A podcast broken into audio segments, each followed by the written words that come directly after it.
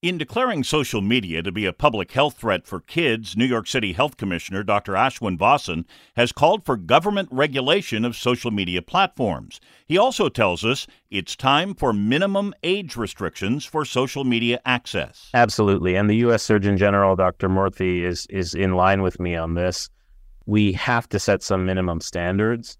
And remember, all social media is not the same. So we need to have a nuance here. But yes, we absolutely need some minimums. So, how young? Dr. Vasan didn't want to get pinned down on a specific number, but he did point out that age restrictions are really nothing new. We've done the same for all sorts of content, right? We have PG 13 movies, we have rated R movies.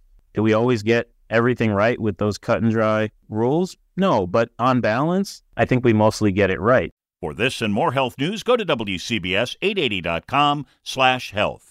I'm Steve Scott, WCBS 880 News.